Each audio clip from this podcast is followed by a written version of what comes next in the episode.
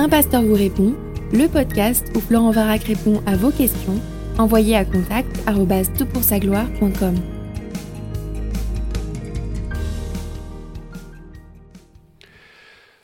La question est posée. Bonsoir Florent. Dans ton dernier webinaire sur l'occultisme, il me semble que tu dis que les esprits ne connaissent pas nos pensées.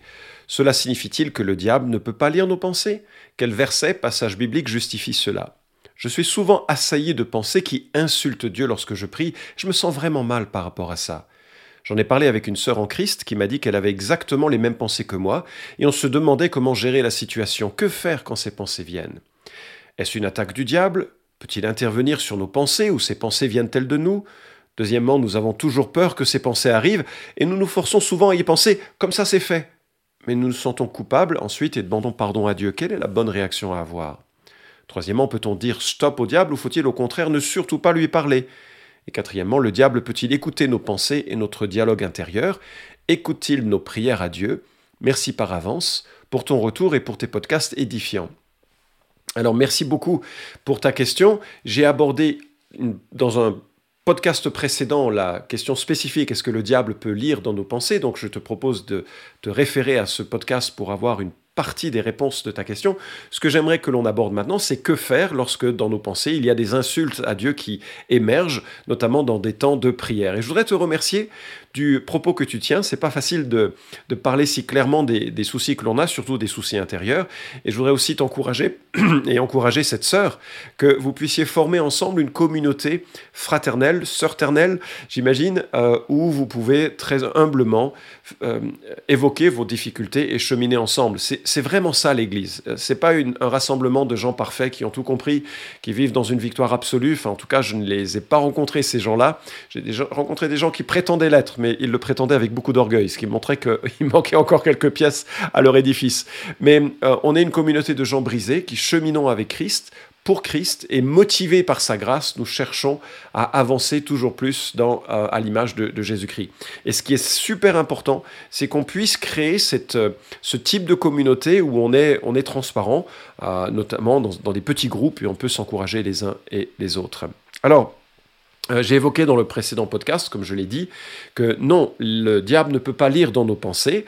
Euh, euh, la Bible nulle part ne leur attribue cette capacité, à ma connaissance en tout cas, et elle remarque et s'émerveille que c'est là bien la compétence de Dieu qui est omniscient et qui connaît jusqu'à nos intentions, connaît nos cœurs, nos préoccupations, nos soucis et nos pensées. Lui les connaît le diable. Ceci dit, le diable est susceptible d'insérer, d'ingérer, de peser sur notre manière de penser. J'ignore totalement euh, comment, mais il le fait notamment par un, système dans la société qui nous influence et un système qui nous donne une certaine manière de penser. Euh, il est le Dieu de ce siècle, le diable. Et donc ce siècle-là modèle nos pensées par les normes et les valeurs euh, que dont on est abreuvé à la télévision, dans les séries euh, télé, sur Internet, dans nos relations les uns avec les autres, au travail, et dans les idoles que nous avons nous-mêmes fabriquées au fil du temps dans notre éducation, dans des influences qui, qui nous ont été données. Donc il y a un modelage du diable qui est parfois très indirect, et parfois qui peut être direct, puisqu'il est le tentateur, celui qui vient mettre devant nous des, réalités, euh, peut-être par le bien de nos pensées. Encore une fois, je l'ignore ce, mécanisme, mais ce que j'aimerais, c'est qu'on évoque un peu sur euh, ce deuxième podcast, donc la, question de la réaction. Qu'est-ce qu'il faut faire? Alors, finalement, ta, euh, question, elle est, elle est plus fine qu'il n'y paraît, parce que quand on se pose la question d'où viennent nos pensées, euh, c'est pas une question facile à, euh,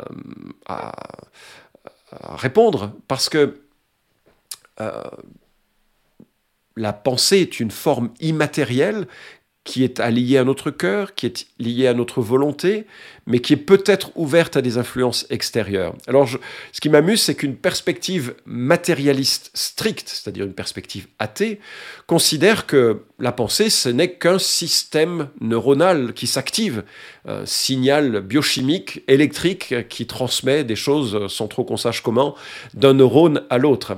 Mais d'ailleurs, si c'est le cas, et ça m'amuse quand mes amis athées en parlent en ces termes, Si c'est le cas, personne n'a le moindre libre arbitre parce qu'il y a un déterminisme biochimique qui va du moment de la conception jusqu'à l'ensemble des influences qui pèsent, euh, un peu comme si tu devais euh, te représenter, moi je sais pas, un, jeu de, de, billes qui tomberait dans un, euh, dans un labyrinthe nos pensées seraient plus ou moins orientées en fonction des influences biochimiques. Il n'y aurait pas de libre arbitre à proprement parler, il n'y aurait pas d'identité à proprement parler, il n'y aurait qu'un jeu biochimique euh, euh, neutre. Et bien sûr, on ne vit pas dans cette perspective.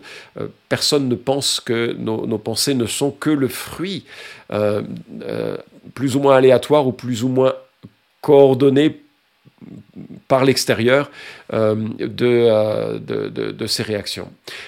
Deuxième perspective qui cherche à répondre à d'où viennent nos pensées, ce serait la perspective dualiste. La perspective dualiste influencée par la pensée grecque, qui n'est pas la pensée biblique, mais je, dois dire que euh, c'est quand même une pensée que j'avais euh, conceptualisée un peu sur le, euh, le, mode de fonctionnement de l'être humain, mais je t'explique. la pensée grecque séparait très clairement le monde matériel du monde spirituel. Il n'y avait pas d'interaction entre eux et on considérait que le monde matériel était vraiment le monde mauvais et le monde spirituel était le monde bon, élevé euh, euh, et que c'était là que devait se vivre l'essentiel de l'activité euh, des gens évolués. Et euh, le, problème, c'est que ça a donné naissance à bien des, euh, euh, bien des problèmes en théologie pour ceux qui avaient cette pensée grecque et qui l'ont importée dans la vie chrétienne. Il y avait cette notion que tout ce qui était de charnel, le plaisir d'un bon plat, les rapports sexuels au sein d'un couple marié, toutes ces choses-là, c'était vraiment mauvais mais c'est pas du tout ça dans, dans, l'écriture. On, le voit. Alors, la vision dualiste dans laquelle l'être humain serait composé d'une partie physique avec une âme qui serait pure et qui serait à l'intérieur presque prisonnier du corps, c'est une expression fausse. Donc, on a vu l'expression matérialiste de la pensée, l'expression dualiste de la pensée. Il me semble que la perspective biblique nous montre que nous sommes à la fois un être de chair et d'os, un être matériel et à la fois un être spirituel. Et je ne savais pas trop comment les, euh, coordonner, j'avoue que j'ai été euh, éclairé de façon magnifique par un, séminaire euh, d'un psychiatre qui donnait un cours pour la fondation du counseling biblique et qui proposait que finalement la, notion de, conscience qui émanait de notre, de notre âme, c'est qu'on on était à la fois un être corporel et à la fois un être spirituel et que les deux étaient tressés de façon euh, très proche. Et ça va avoir du poids, ce que je dis, sur la réponse à ta question. D'ailleurs, euh, lorsque des gens sont atteints par des dysfonctionnements du cerveau, soit par une lobotomie euh, à cause d'un accident, soit par un cancer, soit qu'ils soient privés de certaines capacités d'une manière ou d'une autre, on sent que le mode de pensée change. Il y a certaines personnes qui, ont, qui perdent leur capacité d'inhibition, ou il y a des personnes qui perdent leur capacité de, reconnaître des visages, par exemple. Bref, il y a des compétences qui sont liées à nos pensées, qui dépendent de la matérialité de notre cerveau, et lorsque le cerveau est atteint, les pensées sont différentes. Et on remarque également que la conscience demeure parfois lorsque les fonctions du cerveau sont totalement arrêtées. Euh, il y a des gens qui ont vécu des comas dans lesquels euh, le, cerveau était en, pleine, euh, était inerte, mais qui étaient pleinement conscients de ce qui se passait. Et donc, lors de leur réveil, ils ont évoqué les conversations qu'ils ont entendues, dont ils étaient témoins, et ils se sentaient prisonniers de leur corps. Donc, il y a bien des éléments immatériels et des éléments matériels qui forment notre pensée. Et la conception biblique c'est donc que ces deux composantes de l'être humain, une âme, esprit, un corps, sont intrinsèquement liés et qu'ils ne sont déliés qu'à la mort et que l'âme va vivre une vie de qualité inférieure en attendant la résurrection. On sent qu'il y a une. pour ça que la Bible utilise parfois l'image du sommeil, mais d'un sommeil conscient, d'une jouissance de la présence de Dieu, tout en attendant la résurrection, en attendant avec impatience la résurrection des corps. Donc la mort, c'est cette séparation de ces deux entités, et ces remarques conceptuelles nous permettent de réfléchir à la question que tu poses d'où viennent ces pensées d'insultes envers Dieu, de blasphème? Eh bien, on peut imaginer qu'elles sont véhiculées par le corps. Finalement, le corps que nous avons, il est déchu. Notre cerveau n'est pas la partie pure de notre corps. Notre cerveau, comme notre cœur, comme notre estomac, comme nos membres, sont atteints par la chute de l'homme et ils sont mortels. il y a un principe de corruption et un principe de mal qui, transverse, qui est transversal à l'ensemble de notre être. Et donc on n'a pas forcément à imaginer que le cerveau soit pas capable de dérailler comme on peut comprendre que la euh, maladie de Parkinson fait que notre corps déraille à un certain moment. Euh, et donc des pensées furtives qui nous viennent sont peut-être simplement le fruit de cette corruption de, notre être. Alors là encore, je, prends aussi, j'applique ici la, vision, la conception du monde. Sur Dieu crée un monde parfait, et puis à un moment donné, l'homme et la femme se sont retirés de cette dépendance de Dieu. Ils ont inventé leur propre chemin, ils ont péché en cela, et ils se sont retrouvés éloignés de Dieu, séparés de Dieu. Et c'est là qu'ils sont centrés aujourd'hui sur eux-mêmes et pas centrés sur Dieu, et encore moins centrés sur leur prochain, même s'il y a de belles choses qui euh, peuvent naître de, euh, des, restes de la grâce euh, générale qui nous a été donnée à la création. Bref, notre cerveau est capable de fomenter des pensées qui sont à l'encontre de Dieu, sans que ce soit forcément le reflet du cœur régénéré que Dieu nous donne au moment de la nouvelle naissance. Ça me conduit à une deuxième observation. Il y a un combat que nous, mettrons, mènerons jusqu'au bout de notre vie pour aimer Dieu de tout notre cœur, et pour aimer son prochain comme nous-mêmes. Et ce combat va aller à l'encontre de tout ce que nous dit, ou ce que nous disent à la fois notre chair, les euh, euh, la partie corrompue de notre être, le monde avec ses valeurs, pensez à toutes les publicités des valeurs adverses euh, de ce que Dieu pense, qui, qui nous orientent, nous attirent, et puis le diable qui peut parfois essayer de captiver notre, euh, notre allégeance.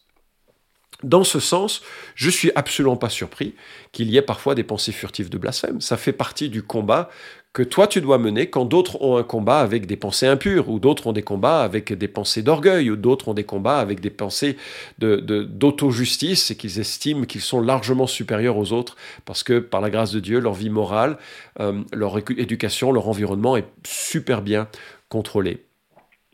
Alors, cela veut dire que euh, le péché qui est autour de nous va toucher plein de domaines de notre vie.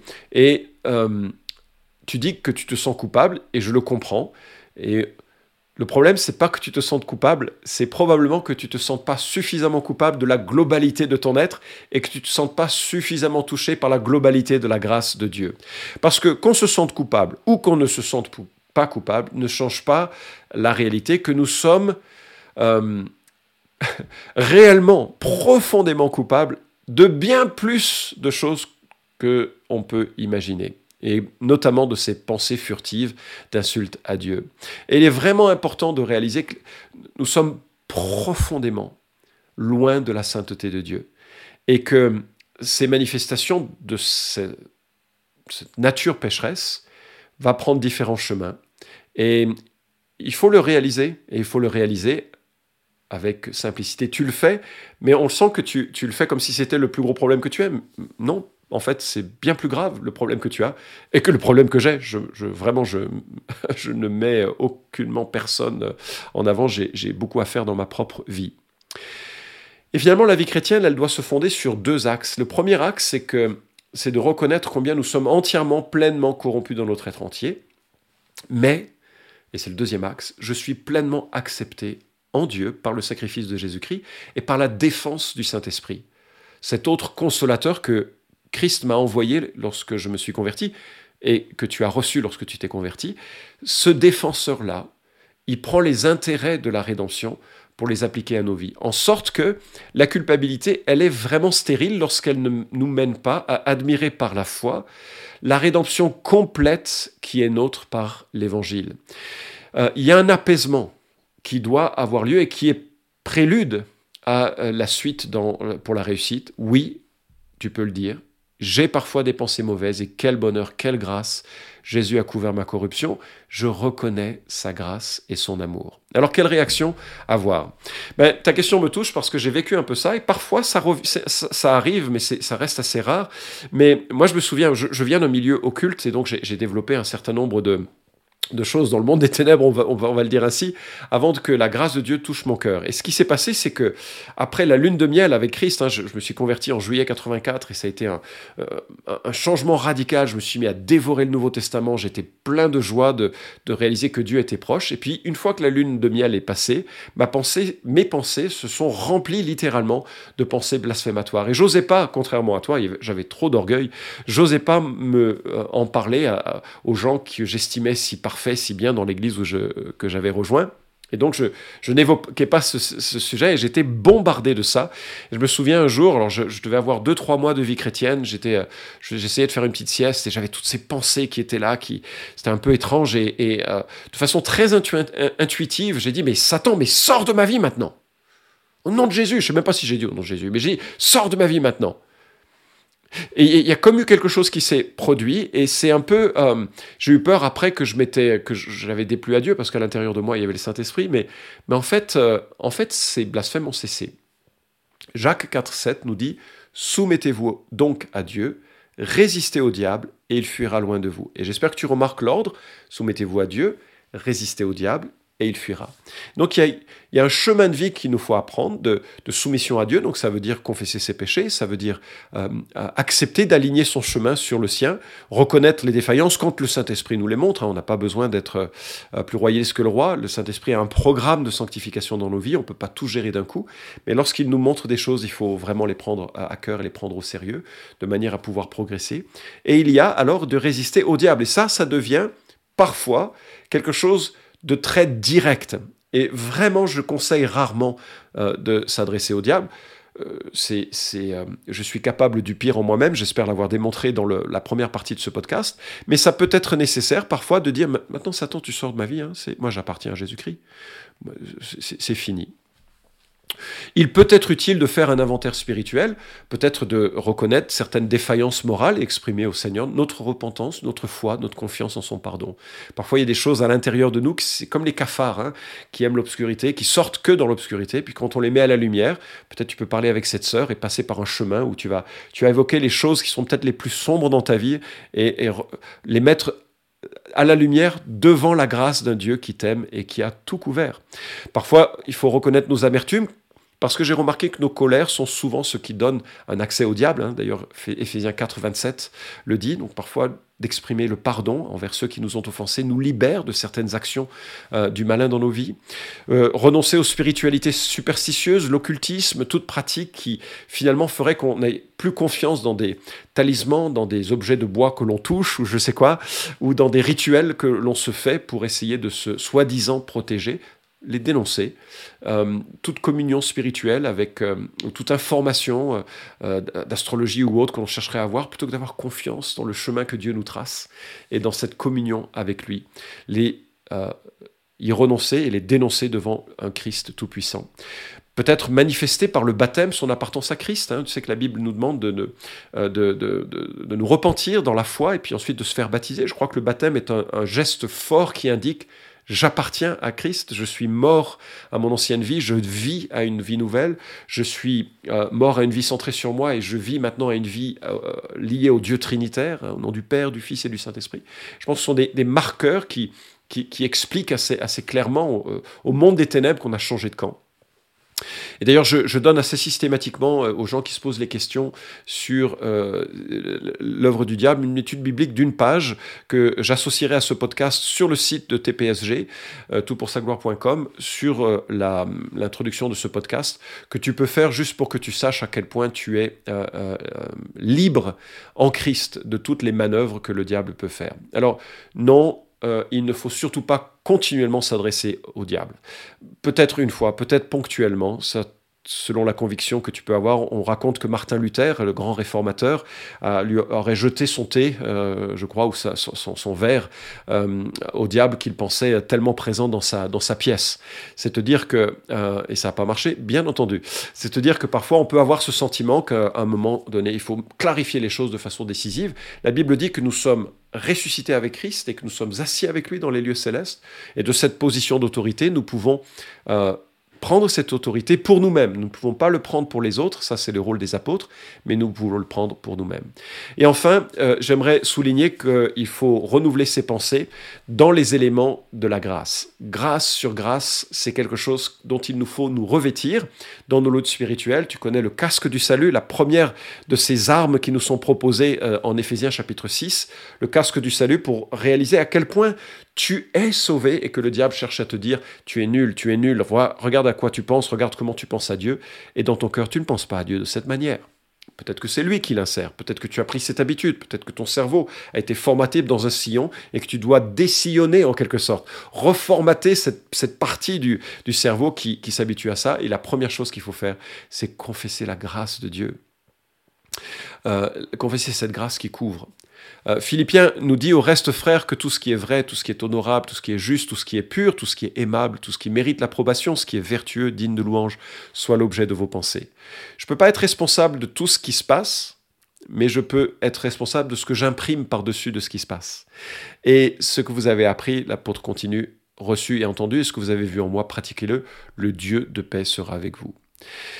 Alors, ça veut dire quoi de renouveler ses pensées dans ce qui est honorable et juste? Moi, parfois, je m'émerveille, et notamment dans les temps où c'est difficile pour moi. Je vais reprendre Ephésiens 1, les versets 3 à 11, et je vais confesser toutes les bontés, les grâces, les bonheurs que, je, que j'ai en Jésus-Christ. Et le verset 3 nous dit Béni soit le Dieu et Père de notre Seigneur Jésus-Christ, qui nous a bénis de toute bénédiction spirituelle dans les lieux célestes en Christ. Et j'aimerais te proposer de reprendre ce texte, on n'a pas trop le temps, le, temps maintenant s'échappe là, les versets 3 à 11, et de le relire à voix haute, et en changeant le nous en je. Béni soit le Dieu et Père de mon Seigneur Jésus-Christ, qui m'a béni de toute bénédiction spirituelle dans les lieux célestes en Christ. Et partant de cette phrase-là, de continuer dans des louanges personnelles associé à ça. Tu m'as béni de ça. Tu m'as béni de ça. Tu m'as... Merci Seigneur. En lui, Dieu m'a élu avant la fondation du monde pour que je sois saint, sainte, sans défaut devant lui, etc., etc.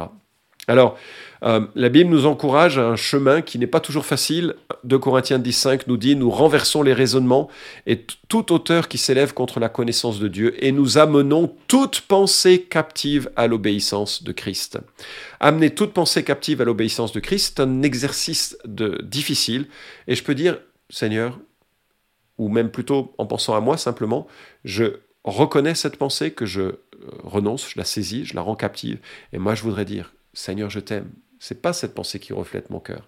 Seigneur, je t'aime et je t'adore, et tu es pour moi celui qui est euh, le bien le plus précieux de mon chemin, très librement, euh, très volontairement.